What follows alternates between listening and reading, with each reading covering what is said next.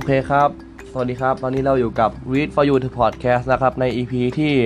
เท่าไหร่ก็ไม่ทราบ วันนี้ผมจะมาในหัวข้อของสังคมนะครับ โดยสังคมก็จะมีทั้งหมด 5 หัวข้อ จะเป็นหน้าที่พลเมือง ศาสนา ภูมิศาสตร์ ประวัติศาสตร์ แล้วก็เศรษฐศาสตร์นะครับ โดยผมก็จะแบ่งออกเป็นเอ่อห้าหรือหกคลิป โดยก็จะเป็นไอหนึ่งตอนก็จะหนึ่งตอนก็จะเป็นหนึ่งเอ่อหนึ่งสาระไปเลย โดยในวันนี้เราก็จะมากันในหัวข้อแรกก็คือหน้าที่พลเมืองนะครับ โดยในหน้าที่พลเมืองเนี่ยก็จะแบ่งออกเป็นสังคมวิทยา รัฐศาสตร์ แล้วก็กฎหมาย โดย เราก็เริ่มมาจากสังคมวิทยาก่อนนะครับ สังคมวิทยาเนี่ยมีก็คือการศึกษาเกี่ยวกับชีวิตทางสังคมของมนุษย์ กลุ่มคนและสังคม โดยสังคมวิทยาสนใจพฤติกรรมของมนุษย์ในฐานะที่เป็นสิ่งมีชีวิตทางสังคมที่มีวัฒนธรรม ซึ่งวัฒนธรรมนี้เองเป็นสิ่งที่สังคมวิทยาให้ความสนใจ โดยบิดาของสังคมวิทยาก็คือออกุสกอมนะครับ โดยเราจะแบ่ง โดยเราสามารถแบ่งเออได้เป็นสัตว์โลก สัตว์สังคมแล้วก็มนุษย์ โดยสัตว์โลกเนี่ยดำรงชีวิตด้วยสารธาตุยาน อาศัยอยู่ตัวเดียว ไม่มีการรวมกลุ่ม มีการปรับตัวเพื่อเข้ากับสภาพแวดล้อม สัตว์สังคมเกิดมาพร้อม สัญชาตญาณมีการเรียนรู้มีการจัดลำดับความสัมพันธ์ดำรงชีวิตด้วยการพึ่งพาอาศัยในกลุ่ม และมนุษย์มีวัฒนธรรมมีการเรียนรู้สร้างและใช้สัญลักษณ์ในการถ่ายทอด หรือการขัดเกลาวัฒนธรรมจากรุ่นสู่รุ่น โดยวัฒนธรรมเนี่ยก็คือสิ่งที่มนุษย์สร้างขึ้น ทุกสิ่งที่มนุษย์สร้างขึ้นทั้งที่เป็นวัตถุและไม่ใช่วัตถุ คือวัฒนธรรมทั้งสิ้น วัฒนธรรมเป็นสิ่งที่ทำให้มนุษย์นั้นแตกต่างจากสัตว์เพราะสัตว์ไม่มีวัฒนธรรม วัฒนธรรมสามารถถ่ายทอดและส่งต่อผ่านกระบวนการการเรียนรู้โดยอาศัยสัญลักษณ์ หมายถึงสิ่งที่แทนสิ่งอื่น เช่น วัตถุภาษาท่าทางต่างๆ หรือที่ภาษาสังคมวิทยาใช้คำว่าการขัดเกลาทางสังคม หรือ socialization นั่นเอง โดยวัฒนธรรมมีลักษณะสำคัญคือเกิดจากการเรียนรู้ผ่านระบบสัญลักษณ์ ซึ่งเป็นวิถีชีวิตของคนในสังคม เป็นมรดกทางวัฒทางสังคม สามารถเปลี่ยนแปลงได้โดยไม่หยุดนิ่ง โดยแบ่งออกเป็น 4 ประเภท คือ วัตถุธรรม คติธรรม เนติธรรม และสหธรรม วัตถุธรรมหมายถึงวัฒนธรรมทางวัตถุที่สามารถจับต้องได้ทั้งหมด สามารถมองเห็นได้ เช่น เครื่องมือ สถาปัตยกรรม เสื้อผ้าต่างๆ คติธรรมหมายถึงวัฒนธรรม ที่เกี่ยวกับหลักการดำเนินชีวิต ซึ่งส่วนใหญ่ได้มาจากหลักคำสอนที่ยึดโยงอยู่กับศาสนาจารีตประเพณีมักเกี่ยวกับความดีความชั่วมาเกี่ยวข้อง เนติธรรมหมายถึงกฎหมาย ข้อบังคับที่ออกโดยรัฐมีบทลงโทษต่อผู้ที่ฝ่าฝืนอย่างชัดเจน เพื่อบังคับควบคุมพฤติกรรมของสังของสมาชิกในสังคม สหธรรม หรือมารยาทวิถีชาวบ้านวิถีประชาต่างๆ เป็นวัฒนธรรมที่ทำให้สังคมอยู่ร่วมกันได้ เช่นการแต่งกายชุดสีดำไปงานศพเป็นต้น ความสำคัญและหน้าที่ของวัฒนธรรม วัฒนธรรมนั้นเป็นสิ่งที่ทำให้มนุษย์แตกต่างจากสัตว์อื่น สามารถตอบสนองความต้องการพื้นฐานด้านต่างๆ ได้ อีกทั้งยังช่วยให้สังคมอยู่ร่วมกันอย่างสงบสุข และให้เห็นถึงเอกลักษณ์ทางสังคม วัฒนธรรม เป็นตัวกำหนดค่านิยมวิธีคิด วิธีปฏิบัติของมนุษย์อาจกล่าวได้ว่าวัฒนธรรมเป็นสิ่งที่ควบคุมสังคม โดยลักษณะสังคมหรือวัฒนธรรมไทยจะเป็นสังคมเจ้าขุนมูลนาย มีระดับชั้นในสังคม เป็นสังคมแบบเปิด เป็นสังคมที่อำนาจรวมศูนย์ ศาสนาพุทธ เป็นศาสนาที่คนส่วนใหญ่นับถือ มีวัฒนธรรมผสมผสานยึด ถือระบบเครือญาติเคารพผู้อาวุโส มีแนวโน้มจะเป็นสังคมผู้สูงอายุในอีกไม่กี่ปีข้างหน้า ตรงนี้ต้องไฮไลท์เอาเลยนะครับเราเพราะเราใกล้จะเป็นสังคมผู้สูงอายุในหลายปีข้างหน้า ในอีกไม่กี่ปีข้างหน้า ซึ่งอาจจะออกข้อสอบ โดยปัญหาสังคม ต่อมาก็คือปัญหาสังคม ปัญหาสังคมคือาวะการทางสังคมที่คนส่วนใหญ่ในสังคม เห็นว่าเป็นสิ่งไม่ดี เป็นสิ่งที่ไม่ถูกต้อง และจะก่อให้เกิดปัญหาทางสังคมตามมามากมาย ปัญหาที่สำคัญในสังคมไทยปัจจุบันเช่น ปัญหาความยากจน ยาเสพติดสิ่งแวดล้อมเป็นต้น การเปลี่ยนแปลงทางสังคม เป็นการทำให้สังคมเปลี่ยนแปลงไปในด้านต่างๆ ซึ่งมีทั้งที่เป็นประโยชน์และเป็นโทษ การเปลี่ยนแปลงทางสังคมมี 2 รูปแบบ คือการเปลี่ยนแปลงแบบเส้นตรง โดยสังคมจะมีวิวัฒนาการแบบเดียวกันตลอด และการเปลี่ยนแปลงแบบวัฏจักร ซึ่งเป็นการเปลี่ยนแปลงทางสังคมที่ไม่มีความสม่ำเสมอ ปัจจัยที่ส่งผลต่อการเปลี่ยนแปลงทางสังคมมี 2 ปัจจัยก็คือปัจจัยภายใน เช่นทางกายภาพและประชากร และปัจจัยภายนอก เช่น การติดต่อกับสังคมอื่น การเปลี่ยนแปลงในสังคมไทยแบ่งออกเป็น 3 ด้าน คือ การเปลี่ยนแปลงด้านเศรษฐกิจเพื่อยังชีพไปเป็นการค้า การเปลี่ยนแปลงด้านสังคมวัฒนธรรมที่รับแบบอย่างชาติตะวันตก การเมืองการปกครองที่เปลี่ยนเป็นประชาธิปไตย โครงต่อมาก็คือโครงสร้างสังคม โครงสร้างสังคม จะมีหน่วยย่อยเป็นกลุ่มสังคม ย่อยลงมาอีกก็เป็นสถาบันสังคม และการจัดระเบียบสังคม โดยกลุ่มสังคมจะแบ่งออกเป็นกลุ่มปฐมภูมิและกลุ่มทุติยภูมิ กลุ่มปฐมภูมิคือกลุ่มที่มีความสัมพันธ์กันอย่างแน่นแฟ้นมีความสัมพันธ์แบบไม่เป็นทางการ เช่นเพื่อนสนิทหรือครอบครัว กลุ่มทุติยภูมิเป็นกลุ่มที่มีความสัมพันธ์แบบเป็นทางการ มีความสัมพันธ์กันเฉพาะด้าน เช่น บริษัท โรงเรียน สมาคม เป็นต้นสถาบันทางสังคม คือแบบแผนในการคิดกลุ่มของบรรทัดฐาน ชุดของระเบียบกฎเกณฑ์ แบบแผนพฤติกรรมของพฤติกรรมของสมาชิกในสังคมที่ตอบสนองความต้องการพื้นฐานร่วมกันในด้านต่างๆ โดยเฉพาะเรื่องใดเรื่องหนึ่ง และกำหนดสถานภาพและบทบาทของบุคคล โดยมีสถาบันพื้นฐาน คือสถาบันครอบครัวการศึกษา ศาสนาเศรษฐกิจ การเมืองการปกครอง และสื่อสารมวลชนเป็นต้น ต่อมาคือการจัดระเบียบ สังคมคือการวางรูปแบบพฤติกรรมของบุคคลในสังคม ที่ต้องมากระทำต่อกันในในทางสังคมเพื่อให้ความสัมพันธ์ของสมาชิกในสังคมดำเนินไปอย่างราบรื่น ดูเออจะแบ่งออกเป็นสถานภาพบทบาทบรรทัดฐาน การขัดเกลาทางสังคม สถานภาพสถานภาพหมายถึงตำแหน่งของสังตำแหน่งของคนที่สังคมกำหนดขึ้น หรือได้รับจากการเป็นสมาชิกของสังคมที่สำคัญมาก ดอกจันร้อยดอกคือสถานภาพเป็นตัวกำหนดบทบาทในสังคม ซึ่งบทบาทดังกล่าวก็คือพฤติกรรมที่สังคมคาดหวังนั่นเอง เช่น ถ้าเกิดว่ามีสถานะเป็นนักเรียนสังคมคาดหวังว่าบทบาท จะต้องตั้งใจเรียนหรืออีกตัวหรืออีกหนึ่งตัวอย่าง ถ้าเกิดว่ามีสถานภาพเป็นหมอก็ต้องมีบทบาทในการรักษาคนไข้เป็นต้นสถานภาพแบ่งออกเป็น 2 ประเภท คือ 1 สถานภาพที่ติดตัวมา และ 2 สถานภาพที่ได้มาภายหลัง สถานภาพที่ติดตัวมาหรือได้มาตามหรือได้มาตามกำเนิด เช่น เพศกำเนิด อายุ เชื้อชาติ ความเป็นลูกเป็นต้น สถานภาพที่ได้มาภายหลัง หรือได้มาด้วยความสามารถเช่นการศึกษาการสมรสการเป็นครูการเป็นพ่อเป็นแม่ ต่อมาคือบทบาทบทบาทหรือ role role คือพฤติกรรมที่สังคมคาดหวังจากสถานภาพที่บุคคลนั้นครองอยู่ รวมไปถึงสิทธิหน้าที่ความรับผิดชอบต่อบทบาทที่เป็นอยู่ บางครั้งบทบาทนั้นอาจขัดแย้งกันได้ เช่น ลูกเป็นตำรวจแม่เล่นไพ่บทบาทของลูกคือต้องกตัญญูต่อแม่ แต่บทบาทของการเป็นตำรวจคือต้องจากคนที่เล่นพนันเป็นต้น บุคคลที่จะแสดงบทบาท บุคคลจะแสดงบทบาทไม่ได้ ถ้าไม่มีคู่การแสดงบทบาท ต่อมาคือบรรทัดฐาน คือแบบแผนกฎเกณฑ์ข้อบังคับ ในการปฏิบัติของคนในสังคม เป็นสิ่งที่สังคมยอมรับ แบ่งเป็นสามประเภท คือ 1. วิถีประชา วิถีชาวบ้าน ซึ่งถือเป็นสหธรรมพูดให้เข้าใจง่ายๆก็คือมารยาททางสังคมนั่นเอง เช่น การแต่งชุดดำไปงานศพ เจอผู้ใหญ่ยกมือไหว้ สองคือจารีตหรือคติธรรมให้น้องๆจำว่าหากเป็นจารีตจะต้องมีเรื่องความดีความชั่ว หรือเรื่องทางศาสนาเข้ามาเกี่ยวข้อง ซึ่งอาจมีความเคร่งคัดในบทลงโทษที่รุนแรงกว่าพิธีประชา เช่นรูปตบหน้าแม่หรือการล้อเลียนพระสงฆ์เป็นต้น อย่างที่สามคือกฎหมายหรือเนติธรรม คือข้อบังคับที่เป็นลายลักษณ์อักษรมีบทลงโทษชัดเจนที่มาจากภาครัฐ เช่น การขับรถฝ่าไฟแดงการโกงบัตรคอนเสิร์ตเป็นต้นอันที่สามคือการขัดเกลาทาง อย่างที่สี่คือการขัดเกลาทางสังคม คือกระบวนการของการถ่ายทอดวัฒนธรรม จากรุ่นหนึ่งสู่รุ่นถัดไป ซึ่งตรงนี้เองทำให้วัฒนธรรมเป็นมรดกของสังคม เพื่อให้สมาชิกในสังคมได้เรียนรู้ ยอมรับค่านิยม ระเบียบแบบแผนที่สังคมกำหนดไว้ เพื่อให้สมาชิกในสังคมรู้จักสถานภาพและเรียนรู้บทบาท โดยอาจมีตัวแทนของการขัดเกลาทางสังคม เช่น พ่อแม่ครอบครัวครูบาอาจารย์กลุ่มเพื่อนหรือสื่อต่างๆ ซึ่งแบ่งออกได้เป็น 2 ประเภท คือทางตรงและทางอ้อม ทางตรงคือการสอนกันตรงๆ การอบรมสั่งสอนชมเชย เช่นการที่พ่อแม่ตีมือลูกเมื่อไม่ใช้ช้อนกลางในการรับประทานอาหาร การขัดเกลาทางอ้อมคือเกิดจากการสังเกต หรือเรียนรู้จากพฤติกรรมไม่ได้สอนกันตรงๆ เช่นการอ่านนิยาย ดูละครเล่นทวิตเตอร์หรือการเล่นกับเพื่อนเป็นต้น ต่อมาก็จะเข้าในหัวข้อของรัฐศาสตร์ รัฐศาสตร์คือศาสตร์ที่ ศึกษาเกี่ยวกับรัฐ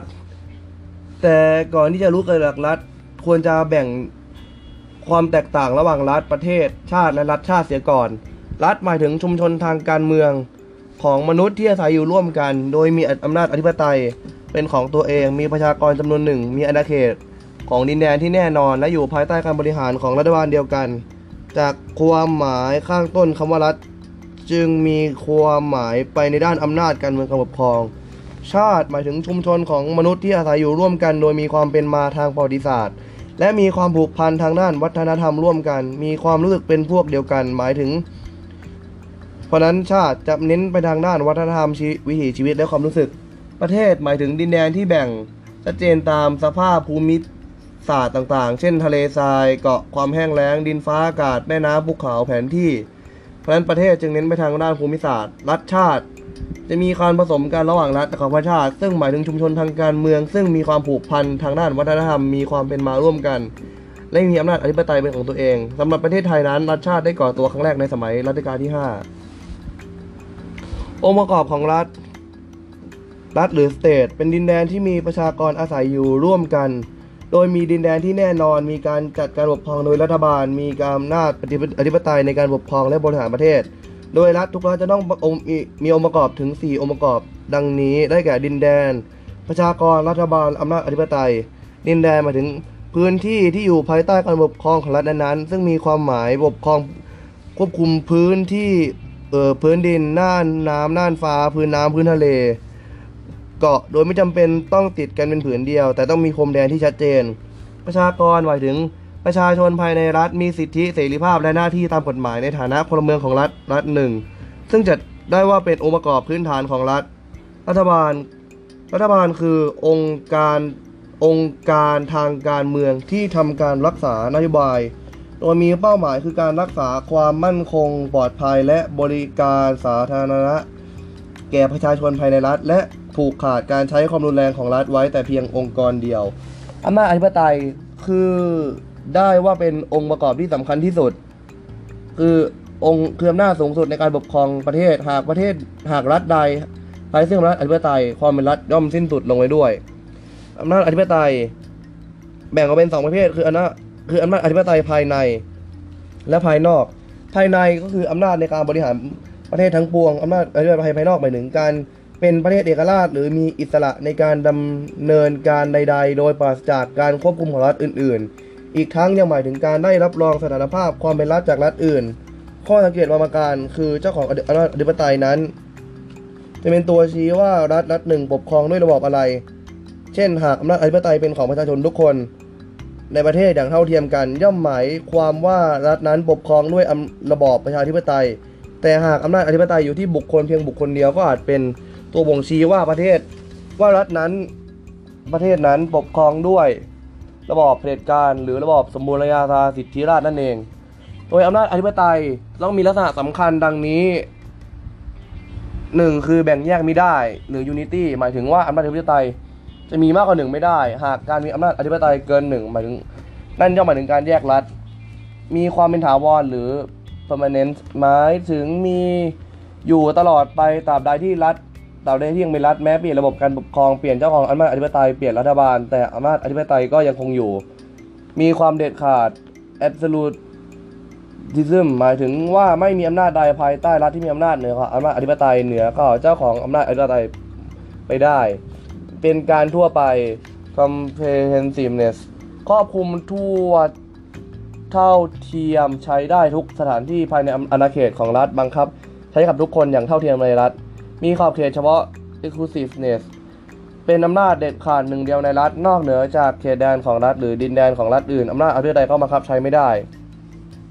ต่อมาคือรูปแบบของรัฐ ซึ่งจะแบ่งตามจำนวนรัฐบาล จะมีรัฐบาลกลางและรัฐบาลท้องถิ่น รัฐ ซึ่งจะรัฐรูปแบบของรัฐจะแบ่งออกเป็นรัฐเดี่ยวและรัฐรวม รัฐเดี่ยวจะเป็นรัฐที่ปกครองด้วยหน่วยเดียวโดยรัฐบาลกลางอยู่ในระดับสูงสุด และเขตการบริหาร ใด ๆ สามารถใช้อำนาจได้เฉพาะตามที่รัฐบาลกลางเลือกหรือจะมอบ ให้ทำการแทนเท่านั้น รัฐจำนวนมากในโลกมีรูปแบบเป็นรัฐเดี่ยว เช่นไทยสหราชอาณาจักร ฝรั่งเศสสวีเดน อิตสเปน อิตาลี ฟิลิปปินส์และสิงคโปร์เป็นต้น รัฐรวมหรือสหพันธรัฐ หมายถึงรัฐที่รวมกันตั้งแต่สองรัฐขึ้นไป โดย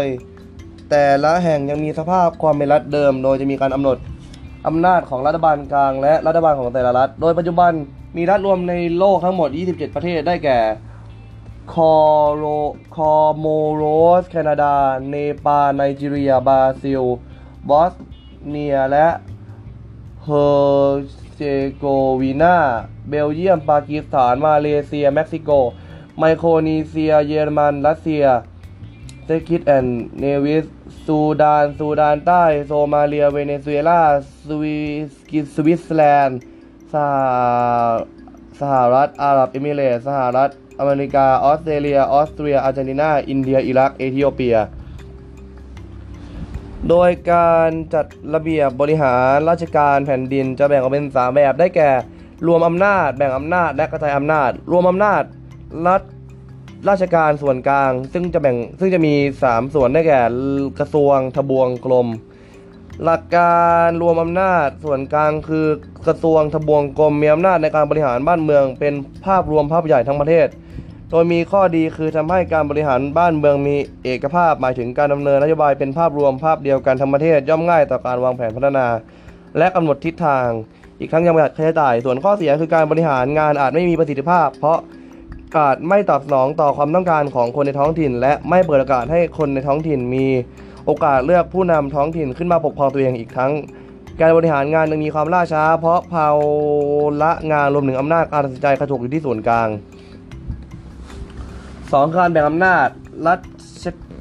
การส่วนภูมิภาคได้แก่ จังหวัดอำเภอตำบลหมู่บ้าน จังหวัดอำเภอตำบลหมู่บ้าน โดย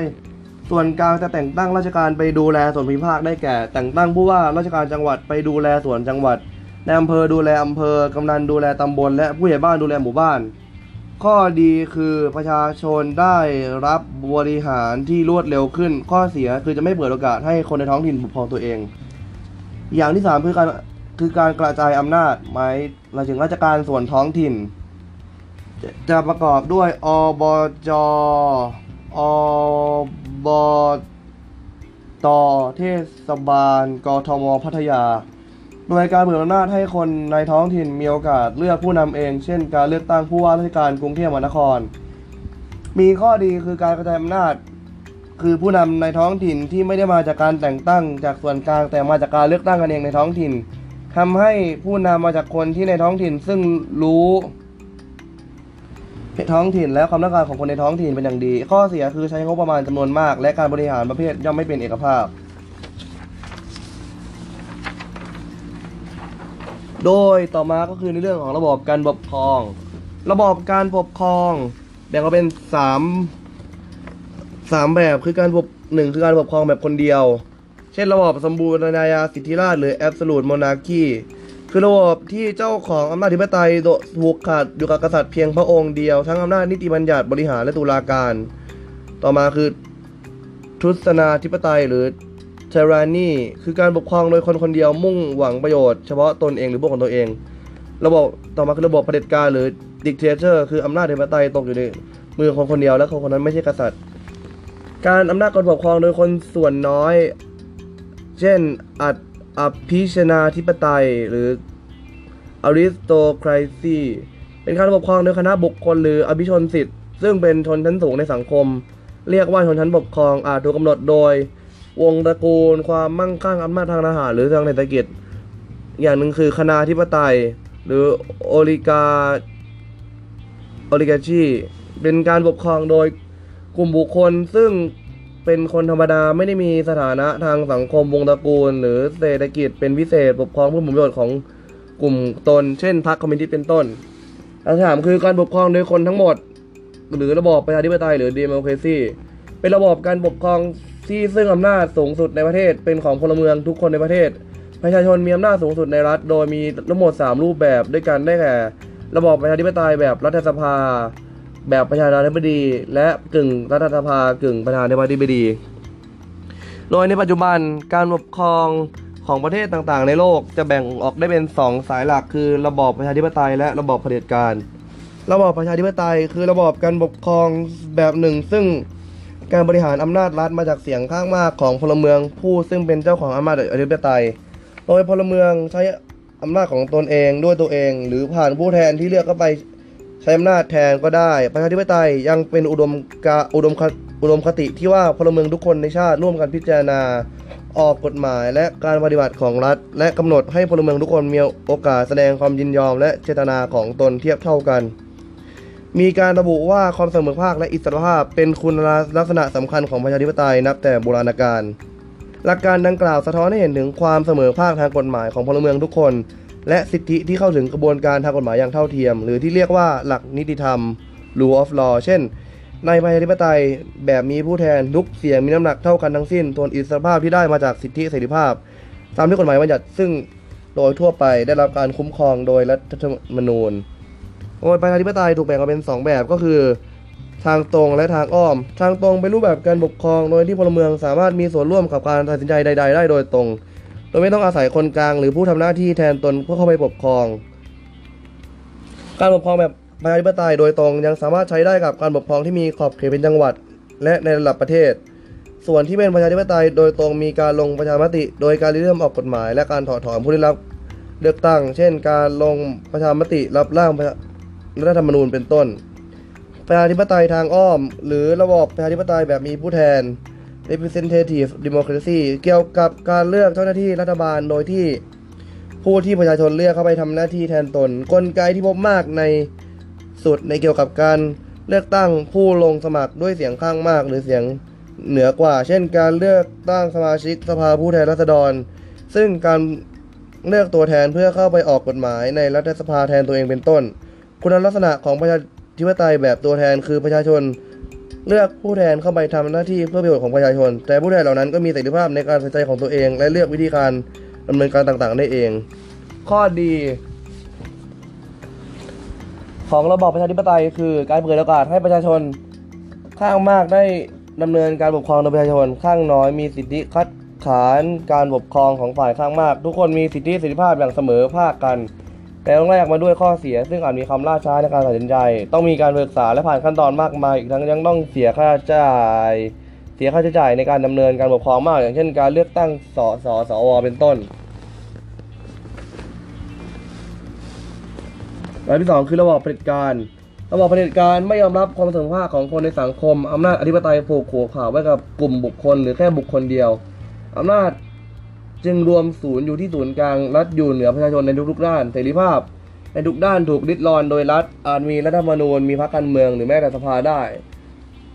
แต่เป็นเพียงการสร้างความชอบธรรมให้กับระบอบเผด็จการเท่านั้น เช่นลัทธิฟรานซิสลัทธินี้เกิดขึ้นในอิตาลีโดยมีมุสโสูลินีเป็นเจ้าลัทธิ ซึ่งลัทธินี้เชื่อว่าประชาชนไม่มีความสามารถและขาดความรู้ และมีอารมณ์ที่แปรปรวนไม่สามารถปกครองตัวเองได้ จึงต้องมีการปกครองโดยชนชั้นนำซึ่งมีคุณลักษณะสูงกว่ามวลชนทั่วไปทั้งในด้านความสามารถสติปัญญากำลังใจและจริยธรรมสองคือลัทธินาซีลัทธินี้เกิดขึ้นในเยอรมันสมัยฮิตเลอร์ ซึ่งมีซึ่งเป็นสมัยเดียวกับมุสโสลินีของอิตาลีลัทธินาซีนี้มีสาระสำคัญคล้ายกับลัทธิฟาสซิสต์ แต่เพิ่มเติมด้วยความคิดเรื่อง ชาตินิยมอย่างรุนแรงของคนอารยันซึ่งต้องรักษาความบริสุทธิ์ แห่งเชื้อชาติและทำลายเชื้อชาติบางเชื้อชาติที่ไม่พึงปรารถนา คือพวกยิวให้หมดสิ้นนอกจากนี้ลัทธินาซียังมีลักษณะสังคมนิยมอย่างรุนแรง คือประชาชนทุกคนต้องมีชีวิตอยู่เพื่อรัฐเท่านั้น โดยระบอบเผด็จการแบ่งออกเป็น 2 ประเภท คือเผด็จการอำนาจนิยม และเผด็จการเบ็ดเสร็จเผด็จการอำนาจนิยม เป็นระบบการปกครองที่จำกัดสิทธิเสรีภาพโดยเฉพาะด้านเฉพาะด้านการเมือง โดยเฉพาะเรื่องการเมืองเท่านั้น โดยจำกัดสิทธิการผูกขาดอำนาจทางการเมืองไว้กับกลุ่มผู้นำแต่ยอมรับให้ประชาชนมีเสรีภาพทางด้านเศรษฐกิจสังคมอื่นได้ เช่น การประกอบธุรกิจการค้าการศึกษาการนับถือศาสนา การปฏิบัติตามขนบธรรมเนียมประเพณีเป็นต้นเผด็จการเบ็ดเสร็จเป็นการปกครองที่รัฐมีอำนาจมากที่สุดควบคุมจำกัดเสรีภาพของประชาชนทุกด้านทั้งสามด้านคือการเมืองเศรษฐกิจและสังคม อาจกล่าวได้ว่าวิถีชีวิตของประชาชนทุกคนภายในรัฐถูกกำหนดโดยผู้ปกครองอยู่ตลอดเวลา โดยระบอบเผด็จการก็อาจมีข้อดีเช่นรัฐสามารถดำเนินการตัดสินใจทำอย่างใดอย่างหนึ่ง ได้อย่างรวดเร็วกว่ารัฐในระบอบประชาธิปไตยและประหยัดค่าใช้จ่ายในการดำเนินการทางปกครอง ข้อเสียคือการปกครองโดย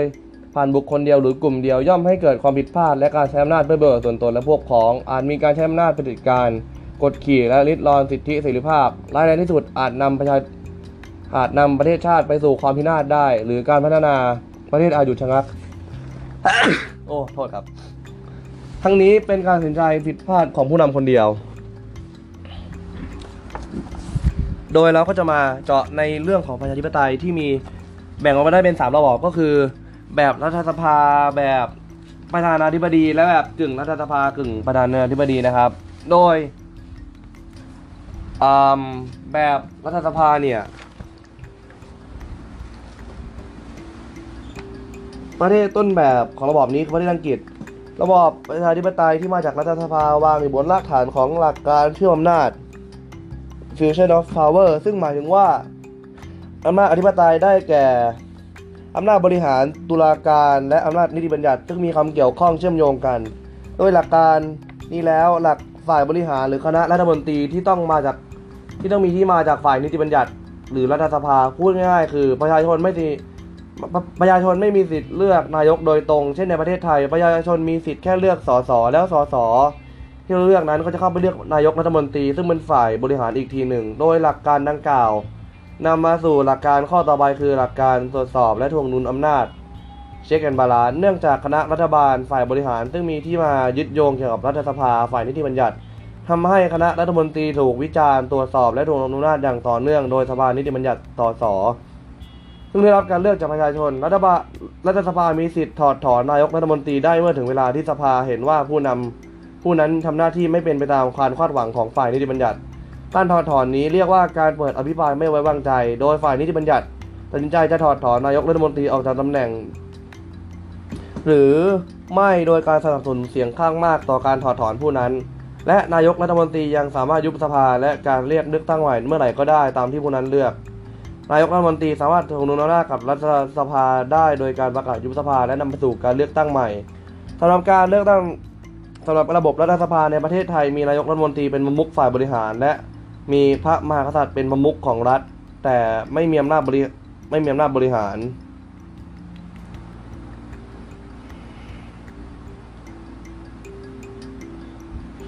โดยประชาธิปไตยแบบที่สองคือประชาธิปไตยกึ่งรัฐสภา แต่ว่าถ้าเกิดจะพูดว่าเจอจะพูดเกี่ยวกับไอหัวข้อนี้ขอไปพูดเกี่ยวกับประชาธิปไตยแบบประธานาธิบดีก่อน ซึ่งต้นแบบของระบบนี้อยู่ที่ประเทศสหรัฐอเมริกา โดยระบบประชาธิปไตยแบบประธานาธิบดีตั้งอยู่บนหลักการแบ่งอำนาจ หรือ separation of power ซึ่งหมายถึงว่าอำนาจนิติบัญญัติบริหารและตุลาการแบ่งแยกกันโดยเด็ดขาดเป็นอิสระต่อกัน แต่อาจมีการคานอำนาจกันเล็กน้อย โดยที่รัฐสภาและที่มาของประธานาธิบดีมีการแยกกันอย่างสมบูรณ์ ประธานาธิบดีเป็นทั้งประมุขของรัฐและประมุขของรัฐบาล โดยการควบคุมอำนาจบริหารประธานาธิบดีมีวาระการดำรงตำแหน่งแน่นอน และไม่อาจดำรงตำแหน่งเกินเวลาได้ เพราะได้รับการเลือกจากประชาชน โดยการเป็นประมุขแห่งรัฐ และประมุขรัฐบาลร่วมกันทำให้ประธานาธิบดีไม่เพียงเป็น หน้าเป็นตาของประเทศ แต่ยังเป็นหัวหน้าในการออกนโยบายด้วย โดย ประธานาธิบดีควบคุมคณะรัฐมนตรีโดยตรงสมาชิกคณะรัฐมนตรีนั้นได้รับการแต่งตั้งอย่างเจาะจง จากประธานาธิบดีด้วยตัวเอง ประธานาธิบดีไม่อาจถูกถอดถอนตำแหน่งได้โดยง่ายจากฝ่ายนิติบัญญัติ แม้ประธานาธิบดีจะถืออำนาจบริหารส่วนมากไว้ แต่เขาก็ไม่สามารถถอดถอน สมาชิกฝ่ายนิติบัญญัติโดยง่ายได้เช่นกัน และประธานาธิบดีไม่มีอำนาจในการยุบสภา ระบบนี้จึงเพิ่มการแบ่งแยกอำนาจ ทั้งนั้นก่อให้เกิดความแตกต่างระหว่างประธานาธิบดี และฝ่ายนิติบัญญัติที่มาจากต่างพรรคการเมือง ซึ่งเปิดให้ฝ่ายหนึ่งขัดขานอีกฝ่ายหนึ่งได้ด้วยเหตุนี้ประชาธิปไตยประเภทนี้จึงไม่แพร่หลายทั่วโลกแต่ประเทศส่วนใหญ่ในทวีปอเมริกาตั้งแต่สหรัฐถึงทวีปอเมริกาใต้ใช้ระบบนี้ แบบที่ 3 คือประชาธิปไตยแบบกึ่งรัฐสภากึ่งประธานาธิบดี เกิดขึ้นครั้งแรกในประเทศฝรั่งเศสสำหรับอำนาจบริหารประธานาธิบดีมีอำนาจในการบริหารสูงสุด และเป็นผู้แต่งตั้งนายกรัฐมนตรี โดยนายกรัฐมนตรีจะต้องเสนอรายชื่อรัฐมนตรีในคณะรัฐมนตรี และประธานาธิบดีจะลงนามอนุมัติ โดยประธานาธิบดีมีเป็นประมุขแห่งรัฐ และหัวหน้าฝ่ายบริหาร ส่วนนายกรัฐมนตรีเป็นหัวหน้ารัฐบาล สำหรับอำนาจนิติบัญญัติ รัฐสภาเป็นผู้ใช้อำนาจนิติบัญญัติ และยังทำหน้าที่ควบคุมดูแลการปฏิบัติงานของรัฐบาลให้เป็นไปตามที่เสนอต่อสภา อีกทั้งยังมีการมีอำนาจลงมติไม่ไว้วางใจคณะรัฐบาลอีกด้วย แต่ไม่มีสิทธิลงมติไม่ไว้วางใจนายกรัฐมนตรี แต่ในขณะเดียวกันประธานาธิบดีมีอำนาจในการยุบสภาผู้แทนราษฎรได้เช่นกันสำหรับอำนาจตุลาการศาลมีอำนาจตุลาการและแบ่งแยกอิสระจาก อำนาจทุกฝ่ายประธานาธิบดีกับนายกรัฐมนตรีแบ่งอำนาจกัน โดยประธานาธิบดีถืออำนาจแยกจากฝ่ายนิติบัญญัติประธานาธิบดีเป็นผู้บัญชาการทหารสูงสุดด้วยตัวเองควบคุมนโยบายต่างประเทศ และเป็นมุขแห่งรัฐหน้าตาของประชาชน โดยนายกรัฐมนตรีถูกคาดคาดหวังว่าจะนำนโยบายของพรรคซึ่งชนะการเลือกตั้งนำไปสู่ฝ่ายเออฝ่ายนิติบัญญัติ อืม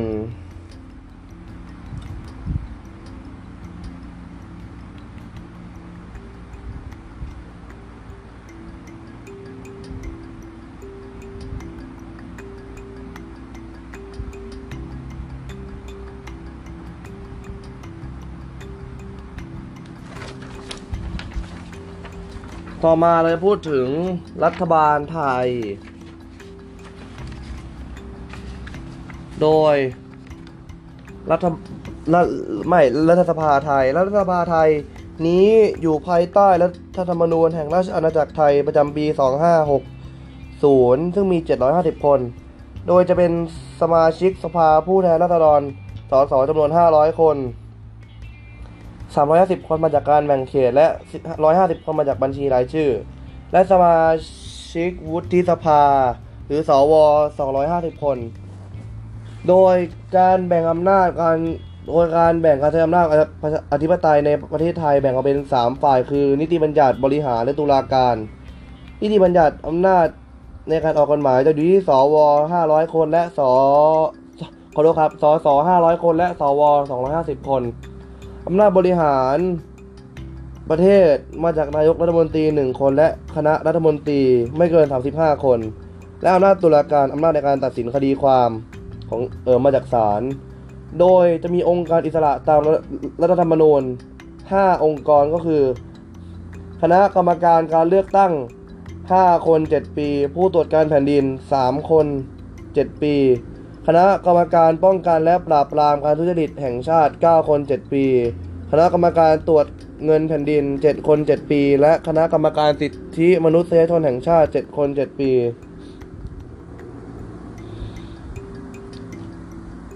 แล้วก็จะบอกไปก็จะพูดถึงพระราชาสถานะและพระราชอำนาจของมหากษัตริย์ที่บัญญัติเอาไว้ในรัฐบรัฐธรรมนูญ รัฐธรรมนูญทุกฉบับยืนยันความเป็นประมุขสูงสุดของพระมหากษัตริย์ โดยบัญญัติว่าองค์พระมหากษัตริย์ทรงดำรงอยู่ในฐานะอันเป็นที่สักการะผู้ใดละเมิดม่ได้ และผู้ใดจะกล่าวหา หรือฟ้องร้องพระมหากษัตริย์ในทางใดๆมิได้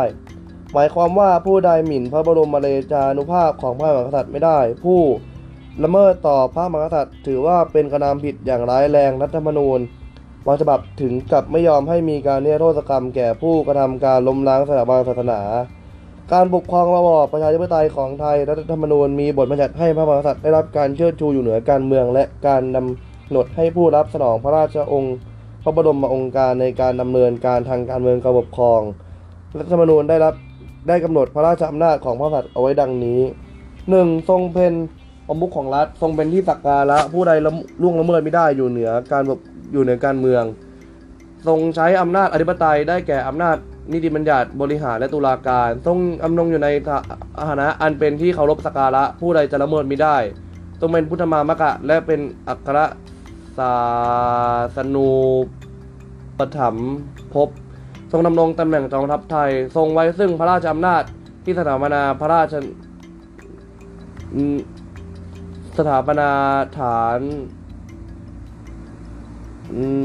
ฐานนดรศักดิ์และพระราชทานเครื่องอิสริยาภรณ์ทรงเลือกและแต่งตั้งองคมนตรี ทรงแต่งตั้งผู้สำเร็จราชการแทนพระองค์ ทรงแก้ไขกฎมนเทียนบานว่าด้วยการสืบสารพระราชสันติวงศ์ทรงทำหนังสือสัญญา ทรงแต่งตั้งนายกรัฐมนตรีรัฐรัฐนายกรัฐมนตรีผู้พิพากษาข้าราชการในพระองค์ข้าราชการระดับสูงพระราชทานอภัยโทษ จึงมีคำกล่าวว่า king can do nothing wrong king can do nothing king can do king can do no wrong the king can do nothing ในระบอบประชาธิปไตยกษัตริย์จึงไม่มีการกระทำความผิด เพราะกษัตริย์ไม่ได้ทำอะไรเลย แต่เป็นผู้ลงนามรับสนองต่างหากที่เป็นผู้กระทำและผู้รับผิดชอบ โดยผู้ลงนามรับรับสนองพระบรมราชองค์กรหมายถึงผู้ที่ลงนาม พื่อแสดงความรับผิดชอบแทนพระมหากษัตริย์ ในเรื่องที่ได้ลงนามรับสนองพระราชพระบรมราชองค์การไปแล้ว ในฐานะของผู้ถวายคำแนะนำตามที่ผู้ลงนามรับสนองพระราชพระบรมราชองค์การในแต่ละเรื่องแต่ละกรณีเป็นไปตามที่รัฐธรรมนูญกำหนด โดยฝ่ายบริหารการแต่งตั้งนายกรัฐมนตรีให้ประธานสภาผู้แทนราษฎรเป็นผู้ลงนามรับสนองพระบรมราชองค์การฝ่ายนิติบัญญัติ ผู้ลงนามรับสนองพระบรมราชองค์การในการแต่งตั้ง ได้แก่การแต่งตั้งสภา ประธานสภาผู้แทนราษฎร และประธานสภาวุฒิสภาให้นายกรัฐมนตรีเป็นผู้รับสนองลลงนามรับสนองพระบรมราชโองการ การแต่งตั้งผู้นำฝ่ายค้านในสภา ผู้แทนราษฎรให้ประธานสภาผู้แทนราษฎร เป็นผู้ลงนามรับสนองพระบรมราชโองการ และตำแหน่งอื่น ๆ ตามประชาตามรัฐธรรมนูญ ผู้ลงนามรับสนองพระบรมราชโองการในการแต่งตั้งตำแหน่งต่างๆตำแต่งตั้งตำแหน่งประธานองค์กรตามรัฐธรรมนูญและตำแหน่งต่างๆ เกี่ยวกับการปกครองประเทศให้ประธานวุฒิสภา เป็นผู้ลงนามรับสนองพระบรมราชโองการ โดยสำหรับกฎหมายที่มีลำดับศักดิ์ชั้น 1 และชั้น 2 อันได้แก่รัฐธรรมนูญ พระราชบัญญัติประมวลกฎหมายประธานรัฐสภาจะเป็นผู้ลงนามรับสนองพระราชพระบรมราชองค์การสำหรับกฎหมายลำดับชั้นต่ำลงมา เช่น พระราชกิจสีกานายกรัฐมนตรีจะเป็นผู้รับลงนามรับสนองพระบรมราชองค์การ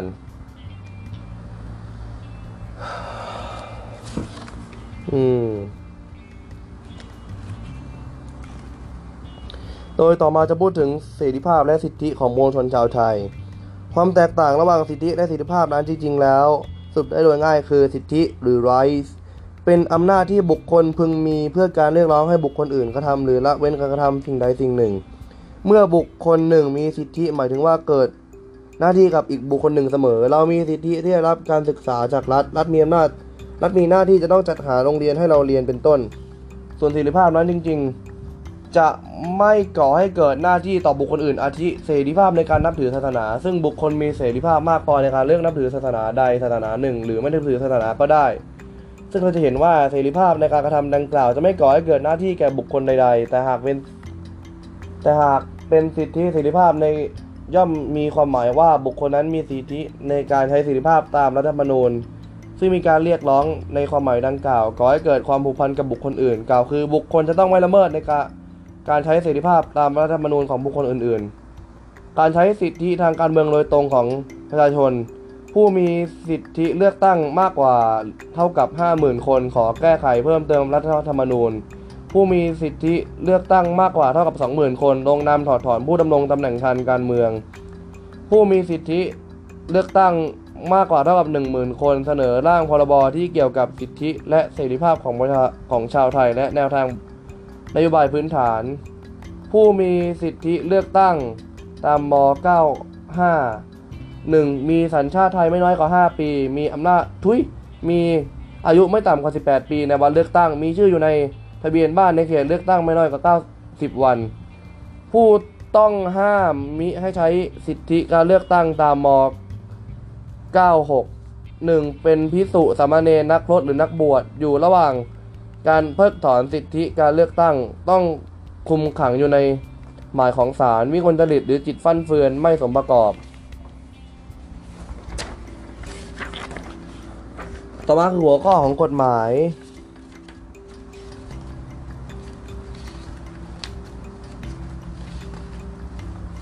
โดยกฎหมายเป็นระบบ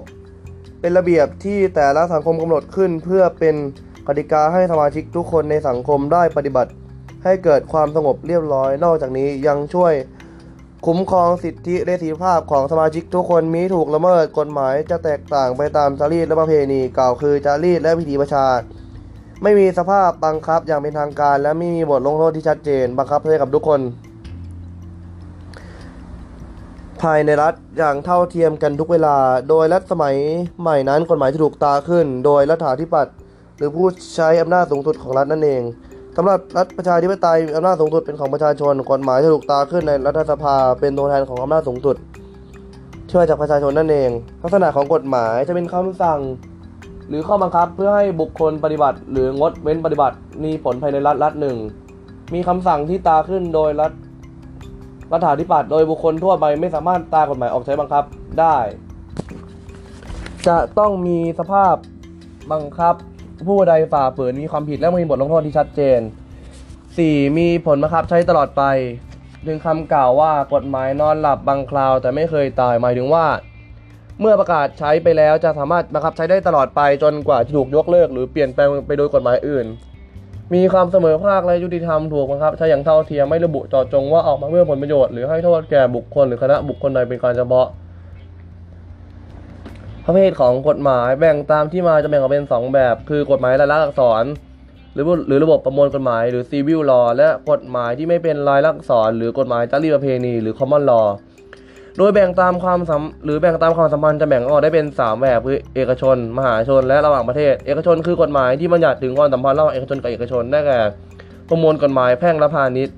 กฎหมายมหาชนคือกฎหมายที่บัญญัติถึงความสัมพันธ์ระหว่างรัฐกับรัฐรัฐกับเอกชน ในฐานะที่รัฐมีอำนาจเหนือประชาชน เช่นรัฐธรรมนูญกฎหมายปกครองและกฎหมายอาญาเป็นต้น กฎหมายระหว่างประเทศคือกฎหมายที่บัญญัติถึงความสัมพันธ์ระหว่างรัฐกับรัฐในฐานะที่เท่าเทียมกัน เช่น สนธิสัญญา อนุสัญญา และพิธีสาร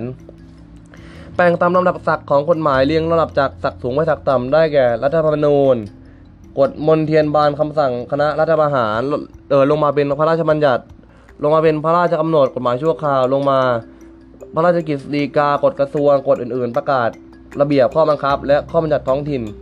แบ่งตามการนำไปใช้จะเป็นกฎหมายสารบัญญัติและกฎหมายวิธีสัตบัญญัติ กฎหมายสารบัญญัติคือการบอกเนื้อหาของกฎหมาย เช่น ปอายประเมิประมวลอาญาและประมวลแพ่งและพาณิชย์ กฎหมายวิธีสับัญสับัญญัติบอกวิธีการปฏิบัติ เช่น ปวิธีการพิจารณาความอาญา ปวิธีพิจารณาความแพ่งและพาณิชย์ โดยลำดับศักดิ์ของกฎหมายจะแบ่งจาก ศักดิ์สูงไม่ถึงศักดิ์ต่ำระดับที่หนึ่งคือรัฐธรรมนูญกฎมนเทียนบานและประกาศคณะรัฐประหารและปฏิวัติ โดยรัฐธรรมนูญเป็นกฎหมายสูงสุดของการปกครองประเทศ แต่กระนั้นยังมีกฎมาแต่กระนั้นยังมีกฎหมายอื่นๆที่มีศักดิ์เท่าเทียมกับรัฐธรรมนูญได้แก่กฎมนเทียนบานและประกาศหรือคำสั่งคณะปฏิวัติระดับที่ 2 คือพระราชบัญญัติประมวลกฎหมาย คือเป็นกฎหมายที่ กษัตริย์ตราขึ้นโดยคำแนะนำและยินยอมของรัฐสภา ซึ่งฝ่ายนิติบัญญัตินั่นเอง เป็นกฎหมายชั้นรองจากรัฐธรรมนูญของพระราชของราชอาณาจักรไทย และ 3 คือพระราชกำหนด ซึ่งเป็นกฎหมายชั่วคราวที่ตราขึ้น โดยฝ่ายบริหารใช้ได้ในกรณีเร่งด่วน โดยไม่ต้องผ่านความเห็นชอบจากรัฐสภา เป็นกฎหมายที่รัฐธรรมนูญมอบอำนาจในการตราแก่ฝ่ายบริหารคือคณะรัฐมนตรีเพื่อใช้ในกรณีเร่งด่วนหรือฉุกเฉิน พระราชกำหนดนั้นเมื่อมีการประกาศใช้แล้วคณะรัฐบาลต้องนำเสนอต่อรัฐสภาเพื่อพิจารณาความเห็นชอบ ถ้ามีได้รับความเห็นชอบก็เป็นอันสิ้นดุดลงลำดับ3คือพระราชกิจฎีกา เมื่อพระราชกิจฎีกาและกฎกระทรวงมีความใกล้เคียงกันมาก ข้อที่พิจารณาให้เห็นถึงความแตกต่าง ควรออกกฎในรูปแบบของพระราชกิจฎีกาหรือกฎกระทรวงนั้น ขึ้นอยู่กับความเป็นเนื้อหาของกฎหมายที่ต้องประการบัญญัตินั้นมีความสำคัญเพียงใด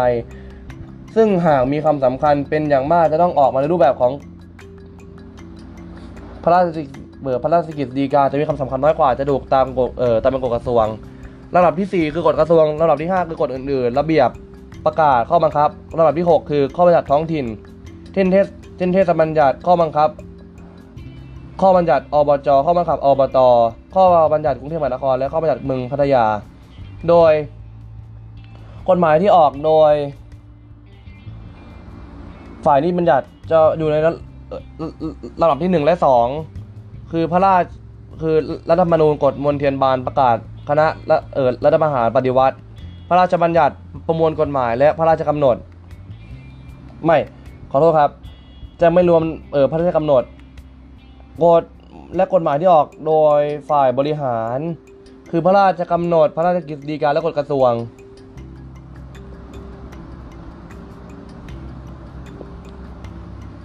กฎอื่นๆ ระเบียบประกาศและข้อบังคับ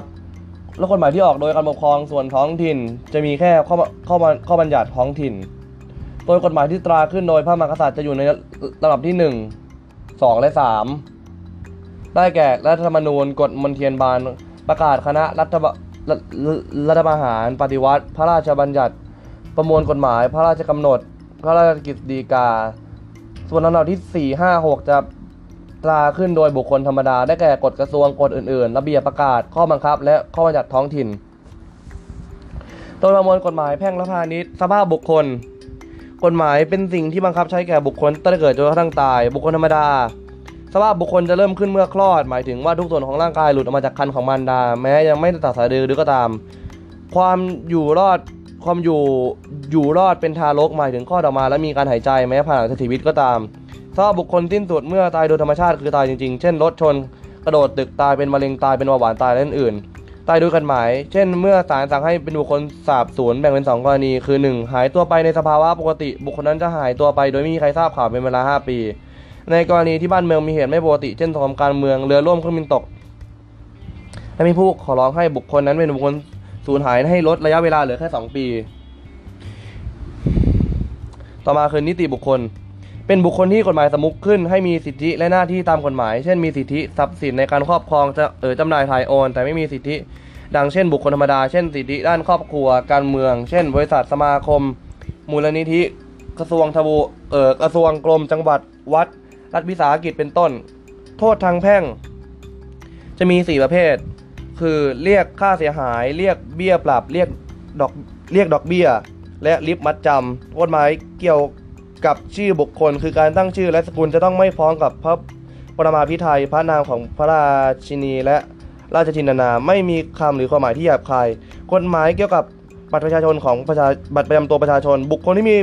สัญชาติไทยมีอำนาจทุยมีอายุตั้งแต่ 7 ปีบริบูรณ์แต่ไม่เกิน 70 ปีบริบูรณ์จะต้องมีเออบัตรประจำตัวประชาชนกฎหมายเกี่ยวกับสภาพบุคคลเด็กจะต้องแจ้งเกิดภายใน 15 วันตั้งแต่วันเกิด ถ้ามีคนตายภายในบ้านจะต้องแจ้งตายตอบเจ้าหน้าที่ภายใน 24 ชั่วโมง กฎหมายเกี่ยวกับการจำกัดความสามารถของบุคคล ผู้เยาว์หรือ minor คือบุคคลที่ยังไม่บรรลุนิติภาวะ บุคคลที่มีอำนาจต่ำกว่า 20 ปีบริบูรณ์ สถานะของผู้เยาว์จะสิ้นสุดเมื่ออายุครบ 20 ปีบริบูรณ์หรือมีการสมรสตามกฎหมายเพื่อผู้เยาว์อายุครบ 17 ปีบริบูรณ์และได้รับการยินยอมจากผู้แทนโดยชอบธรรม การทำนิติกรรมใดๆ ของผู้เยาว์หากปราศจากความยินยอมของผู้แทนโดยชอบธรรมถือว่าเป็นโมฆะทั้งสิ้นยกเว้น 1. การ ทำนิติกรรมที่เป็นประโยชน์แก่ผู้เยาว์เพียงฝ่ายเดียว เช่นการรับทรัพย์สินที่ผู้อื่นให้มาโดยเสน่หา 2. การทำนิติกรรมที่ผู้เยาว์ทำเอง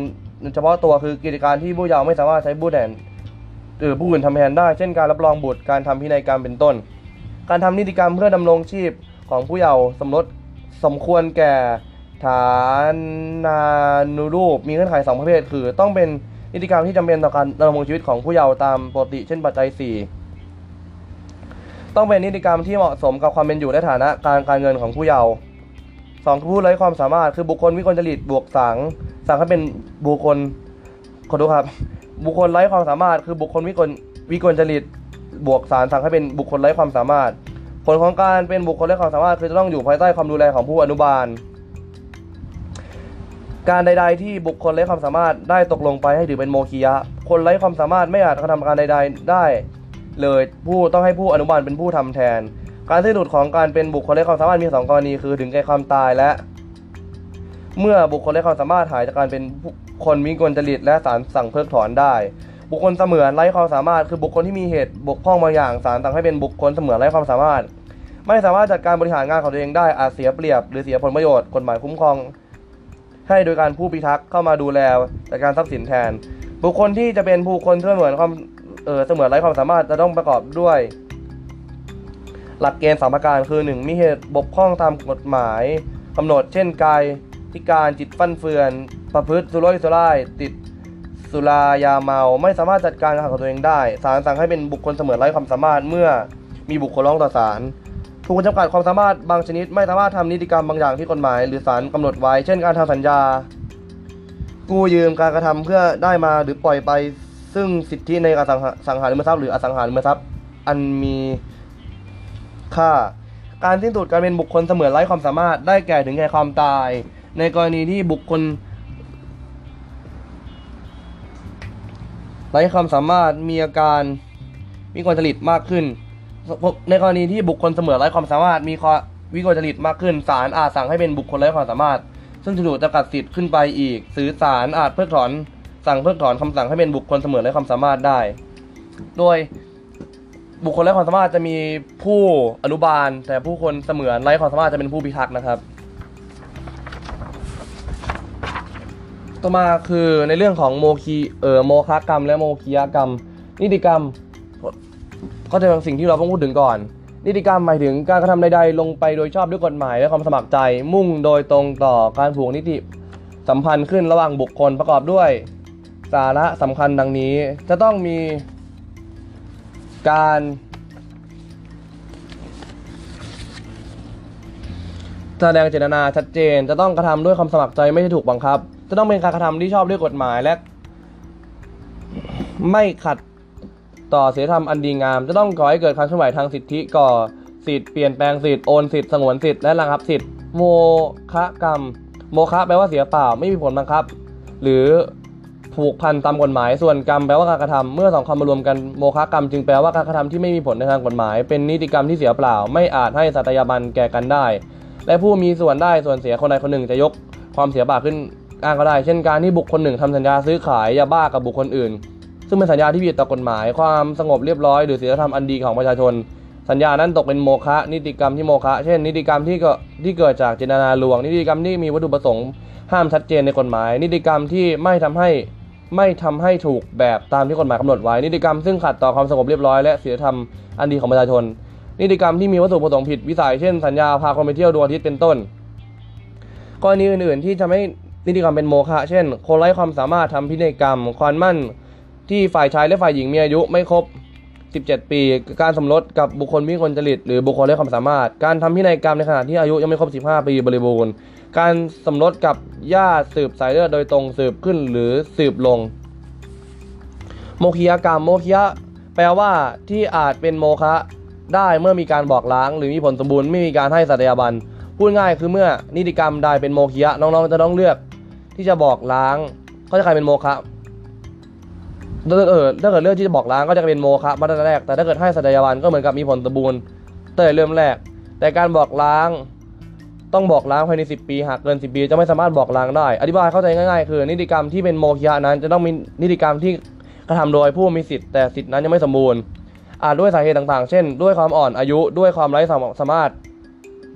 ตามคำสั่งศาลแต่อาจสมบูรณ์ได้ด้วยการให้สัตยาบันคือการรับรองโดยผู้มีอำนาจเช่นผู้แทนโดยธรรมผู้ผู้พิทักษ์หรือผู้อนุบาล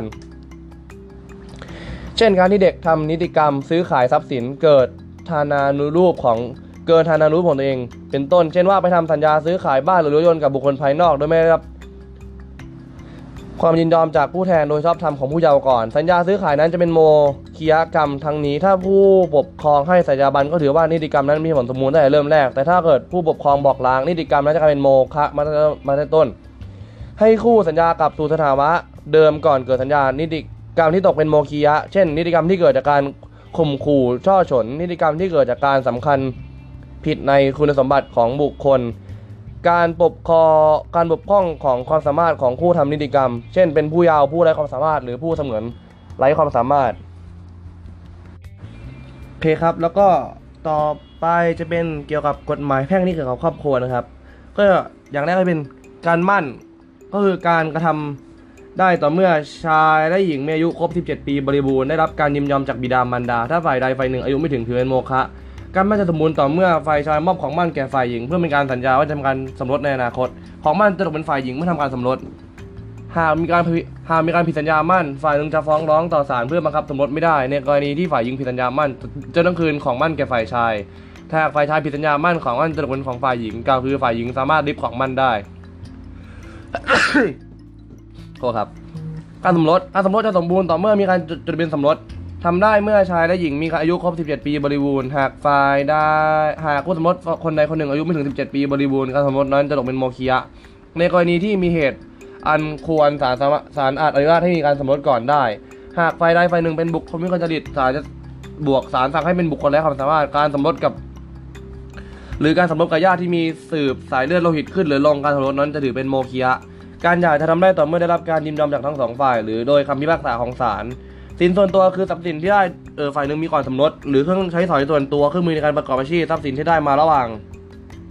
สมรสโดยมรดก สินสมรสคือทรัพย์สินที่คู่สมรสได้มาระหว่างการสมรส หรือการรับมรดกตามพินัยกรรม เมื่อระบุว่าให้เป็นสินสมรสดอกผลของสินส่วนตัว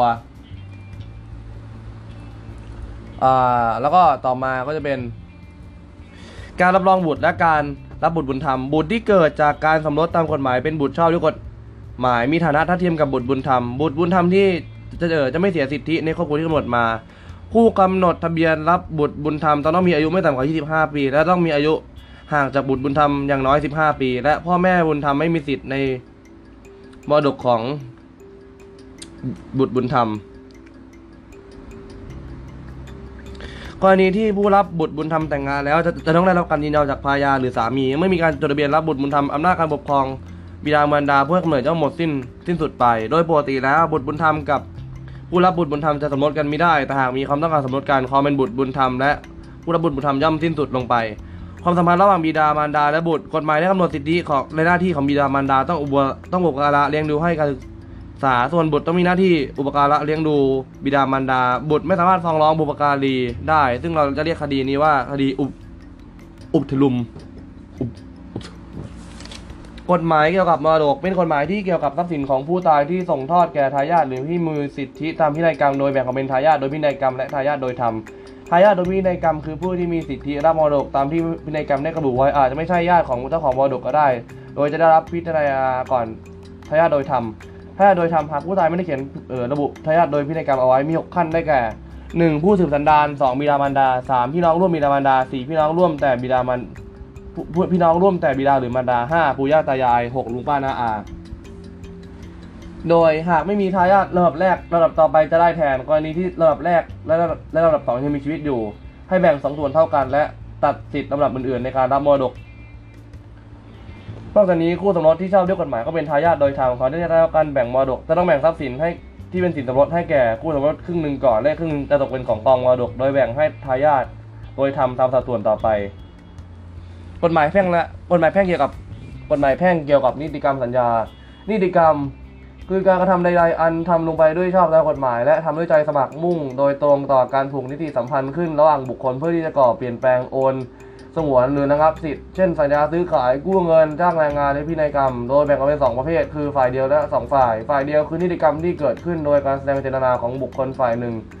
มีผลตามกฎหมาย ซึ่งกรณีจะทำให้ผู้ทำนิติกรรมเสียสิทธิ์ได้ เช่น การก่อตั้งมูลนิธิการคำมั่นโฆษณาจะให้รางวัล การรับสภาพหนี้ การผ่อนชำระ การผ่อนเวลาชำระหนี้ให้ลูกหนี้การคำมั่นจะซื้อหรือจะขาย การทำพินัยกรรม การบอกกล่าวบังคับจำนองเป็นต้น นิติกรรมสองฝ่ายหรือนิติกรรมหลายฝ่าย โดย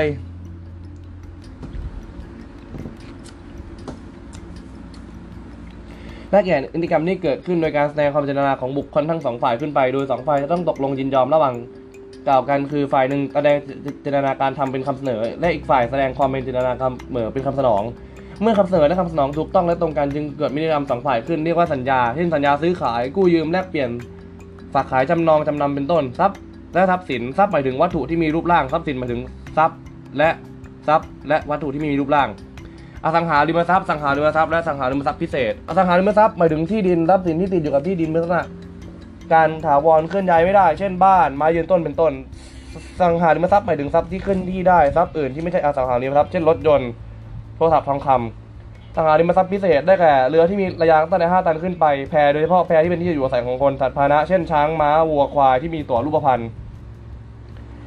เอกเทศสัญญา สัญญาหมายถึงนิติกรรมของสองฝ่ายที่เกิดจากการแสดงเจตนาสอดคล้องต้องกันของบุคคลตั้งแต่สองฝ่ายขึ้นไป ฝ่ายหนึ่งเป็นผู้เสนอและอีกฝ่ายเป็นผู้สนอง เมื่อคำเสนอและคำสนองถูกต้องตรงกันสัญญาจะเกิดขึ้นโดยมีคำผูกพันผู้สัญญา